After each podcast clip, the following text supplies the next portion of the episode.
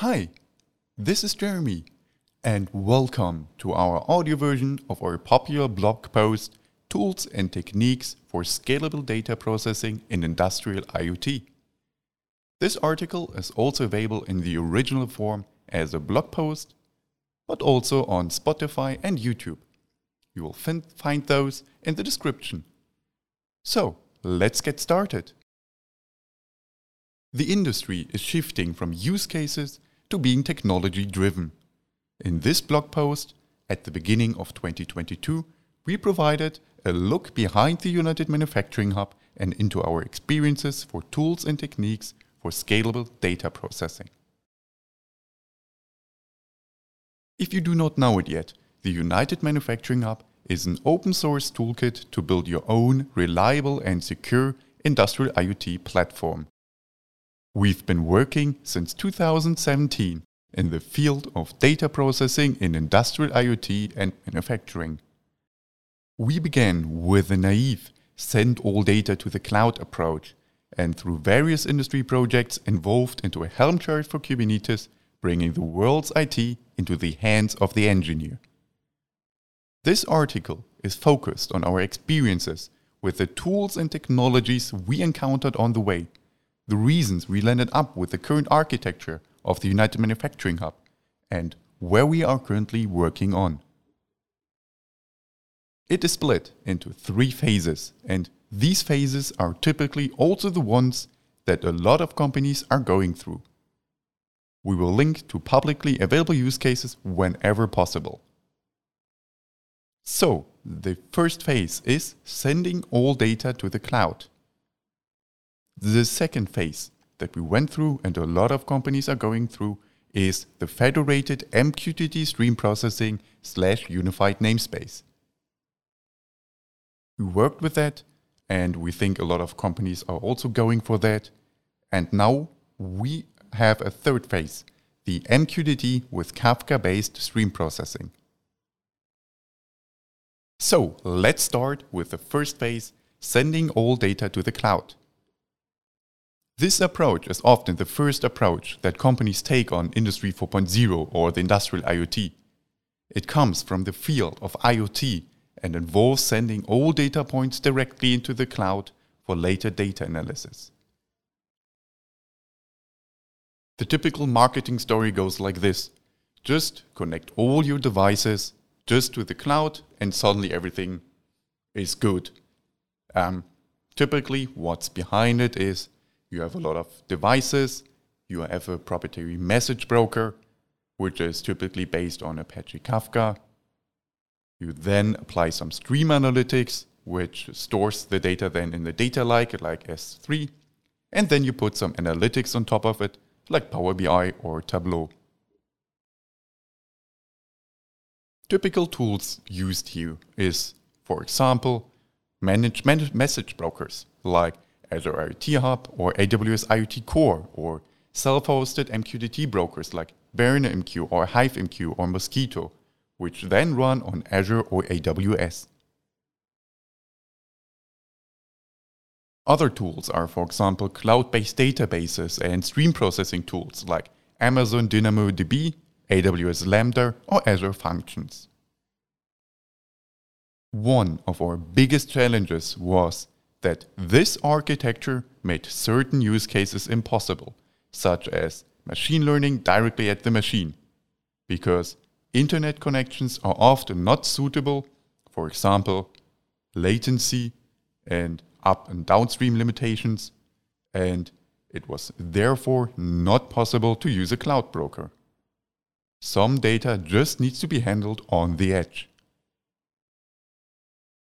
Furthermore, this type of architecture strongly encouraged coupling.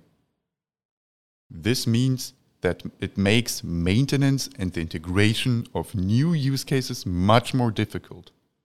It is hard to reuse the P L C data if the P L C directly writes into a cloud database. Additionally, multiple customers reported that the I T departments lacked transparency about where the data is coming from and struggled making sense of the mostly raw data in the cloud. Most machines in factories are very different from each other, and the raw data mirrors exactly that. Now, imagine that the production plant is in Europe, the server sits somewhere in the U S, maybe on the west side, and now you're an analytics expert on the east side of the U S, and now you have to make sense out of this data. It will be pretty difficult also because there are time zones in between. It is hard to talk to the production supervisor or the analytics expert, and it's really hard to make sense out of the data. There are solutions out there promising to make the contextualization across machines in factories fully automated. But until now, we have not heard yet from any customer in discrete manufacturing that this actually works. And even if it works, there are still limitations regarding certain use cases that we've talked about before. Because of that feedback, we and other companies like B M W decided to take a different approach and solve these challenges. Let's get into the next phase, the federated M Q T T stream processing slash unified namespace. We call this approach federated M Q T T stream processing. Other names for it are, for example, unified namespace, message bus, or event-driven architecture. Here, the data is not sent directly from the producers to the consumers, but a so-called message broker is interposed. This adds another component and thus increases the likelihood of a system failure. But on the other hand, and this is a big plus, it makes it easier to integrate new machines, services, solutions, or databases. So, let's take a look and repeat. You have multiple producers. They all send their messages to a message broker. And then you have consumers at the top who subscribe to it and then do something with the data. Additionally, instead of having one central message broker, we decided to go for one for each factory. This enables not only factories working independently from the cloud, but also enables all use cases we can think of in manufacturing, for example, like edge computing. As message broker, we chose, because of their popularity and simplicity, M Q T T, Message Queue Telemetry Transport Protocol. M Q T T is great to handle millions of devices at the same time, while still being relatively simple, especially if you compare that to protocols like O P C U A. We would then gather data from production machines, put it into an M Q T T broker, contextualize it on the edge using multiple microservices, and then send it to the cloud M Q T T broker, where the data would automatically be stored in a database. This architecture provides the following advantages. First, independence from internet outages. The production is not disturbed and can continue to operate. Second, data transparency.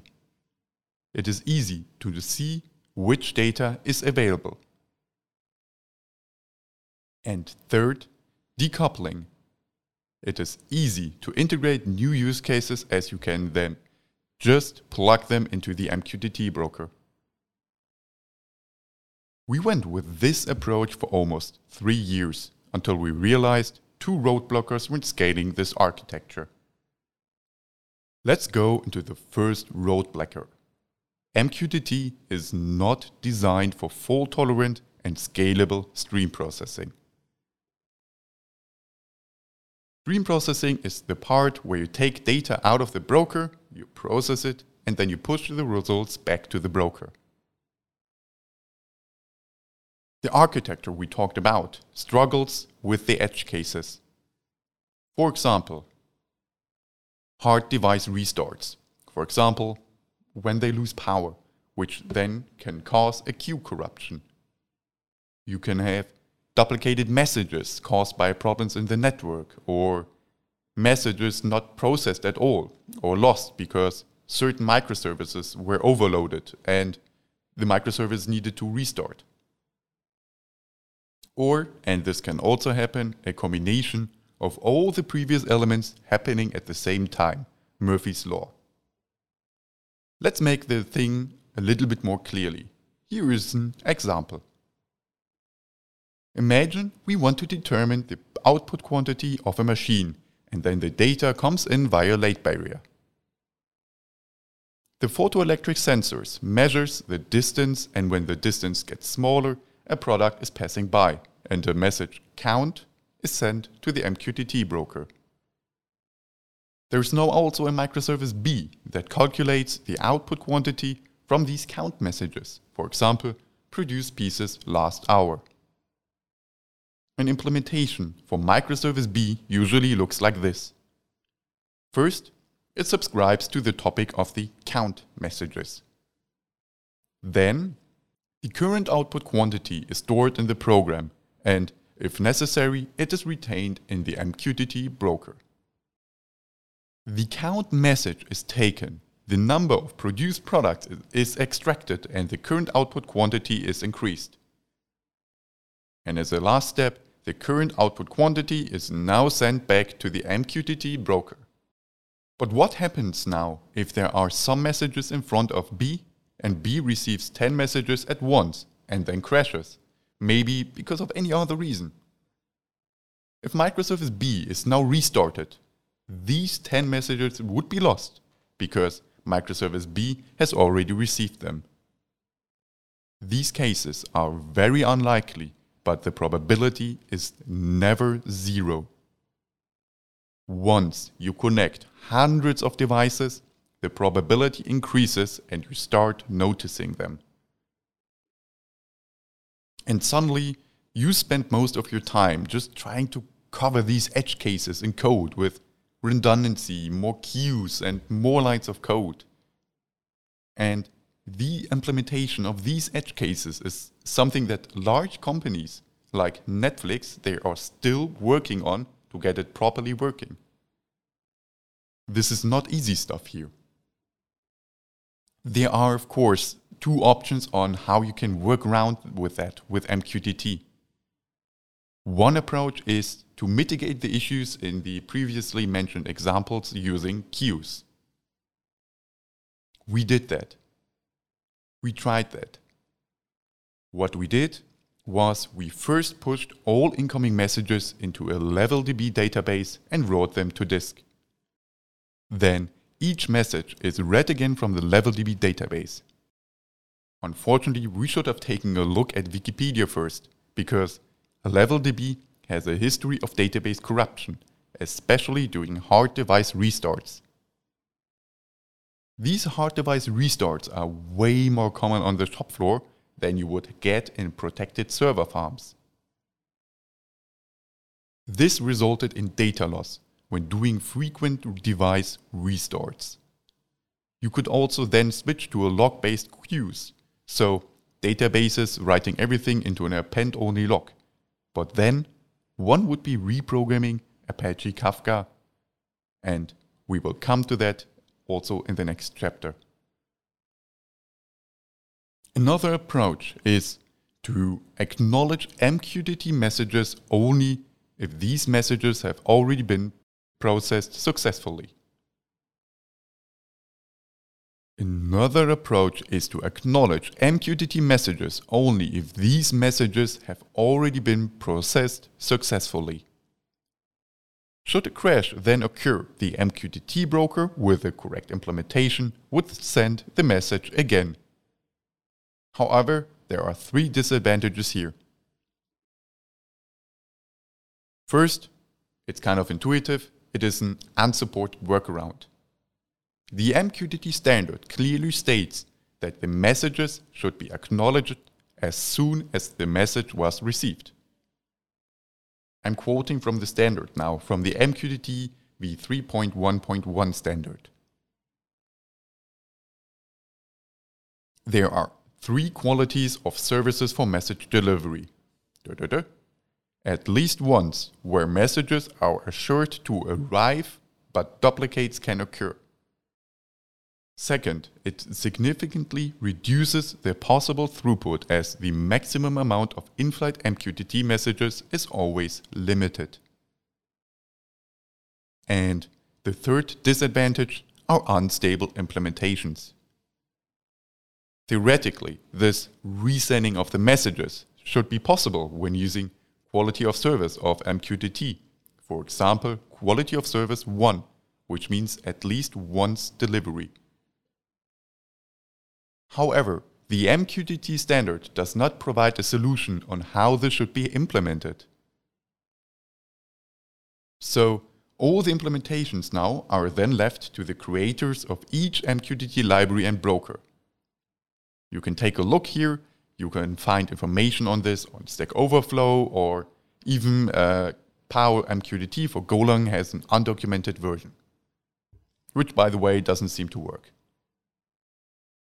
This topic of the unstable implementations brings us also to our next big chapter. The second big roadblocker when implementing this type of architecture. The open source M Q T T ecosystem is mostly focused on small use cases. We have also found that parts of the open source M Q T T ecosystem, brokers and client libraries, are unreliable in larger constellations. And we have heard this from other vendors working in this area as well. We're not saying that all solutions are unreliable, just so that it's sometimes very difficult to see the limits of the individual systems. Just giving you some examples that we've encountered in our past years. So there are, for example, large M Q T T libraries like PowMQTT, which do not reconnect after disconnect, or they simply hang up for unknown reasons. It sounds crazy, and when I talk to people, they don't believe it, but then you take a look at the library, you work with it, and then you agree with it. It's quite crazy. People who still use it are using workarounds. For example, and this is not a joke, typical workarounds include sending a message back and forth to the server. And if no message arrives within X minutes, the entire client is restarted. This then prevents the hanging up part. Another example, um, or another examples. We did a test with M Q T T bridges from various vendors, and we were seeing a thirty to eighty percent message loss. When we did the bridge, we set it up. We then um, artificially disconnected the Ethernet, the internet connection, and then after a couple of minutes, we also disconnected the power supply. From all the bridges that we tested, none of them were able to actually store the data, and we had a really high message loss here, which then caused us to write our own M Q T T bridge, but this is a different topic. Another example of the that it's relied that it's mostly focused on small use cases, that the client libraries, they're not buffering messages during downtimes. So if the broker is down, they just throw an error message, but they say that they buffer it, so it's kind of unexpected behavior. You also have the issue, especially in hardware devices, that the M Q T T standard is only partially implemented. Or, and I'm again not joking here, that you have um, you have managed M Q T T services from large cloud providers, and if you take a look at them, especially on at the product of one large cloud provider, you realize that they're not able to handle more than ten thousand messages per second. We really didn't expect that when we went into the open source M Q T T ecosystem, but that were the issues that we experienced. This list can then be continued indefinitely. We first tried to solve the problems by introducing workarounds. I mean, it's a small issue, so let's just do a quick workaround. And then we just put up additional queues. And we worked and worked, and suddenly the system was way more complex than we expected. And complexity makes the system also prone to errors and malfunctions. One note here at this point is that you should also be aware of commercial black box one-fits-it-all solutions praising how seamless M Q T T works on their site. Especially if they just put a black box around it, it's very likely that they might just use the same open source libraries and brokers, but they just white label them. There are commercial M Q T T brokers out there, for example HiveMQ, with their own custom written brokers and client libraries, which might help mitigate some of the issues mentioned before. Let's summarize the roadblockers with this type of architecture. With this type of architecture using M Q T T and the unified namespace. M Q T T is designed for the safe message delivery between devices, and it is not designed for reliable stream processing. Additionally, parts of the open source M Q T T ecosystem and all vendors that are building on top of it are unreliable. We worked with it for a couple of years. We introduced more and more workarounds, but we were still struggling with reliability. So we needed a different approach. And we needed an approach that is already ideally used in the industry and is considered best practice. Let's go to the third phase, M Q T T with Kafka-based stream processing. So, we took a look at how large companies in insurance, automotive, and banking are solving these challenges. One of the best practices we found is to use Apache Kafka. I'm now quoting their website. Apache Kafka is an open-source distributed event streaming platform used by thousands of companies for high-performance data pipelines, streaming analytics, data integration, and mission-critical applications. Based on their own statements, more than eighty percent of all Fortune one hundred companies trust and use Kafka. So, how does it work? The principle is very similar to the one of an M Q T T broker. So first, you have consumers and producers. Both are also called clients, with a broker in the middle. Messages are called in Kafka terminology, they are called events, and are pre- published by a producer to a topic, and can then be consumed by another microservice. The difference here is that each event gets written into a log-to-disk first. This sounds like a very small detail at the beginning, but because of that small detail, Kafka can guarantee you message ordering, zero message loss, and efficient exactly once processing, even in the harshest environments. So, how do we use Kafka in the United Manufacturing Hub? So what we did is we use an M Q T T broker to gather data from various devices across the shop floor. Then we bridge it to Kafka to contextualize and continuously process it. With this approach, we are combining both the strengths of M Q T T and Kafka. And so far, it looks very good, even when hundreds of thousands of messages per second are sent through unreliable devices and networks. If a microservice fails, then all messages are reliably cached by Kafka. And we are not the only ones. I said at the beginning, we always want to link to use cases whenever they're possible. And in the description, you will find that companies like Edifion, they moved entirely away from M Q T T, and they switched fully to Kafka. Other companies like B M W, they use Kafka as we do it in parallel to M Q T T. We talked with Kai Vena from Confluent, and he provided us even with more examples. I'm quoting now. Apache Kafka and M Q T T are a perfect combination for many IoT use cases. The integrated deployment enables data streaming from the last mile of the O T world into real-time, near real-time, and batch applications in the I T infrastructure. A great example is Bada, a worldwide manufacturer of innovative machinery for the food processing industry. Bada runs an IoT-based and data-driven food value chain on serverless Confluent Cloud. The single source of truth in real-time enables business-critical operations for tracking, calculations, alerts, et cetera.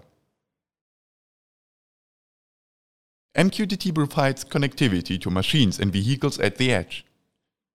Kafka Connect connectors integrate M Q T T and other I T systems such as Elasticsearch, MongoDB, and A W S S three. KsqlDB process, uh, KsqlDB processes the data in motion continuously. Like I said, more information you can find in the description here.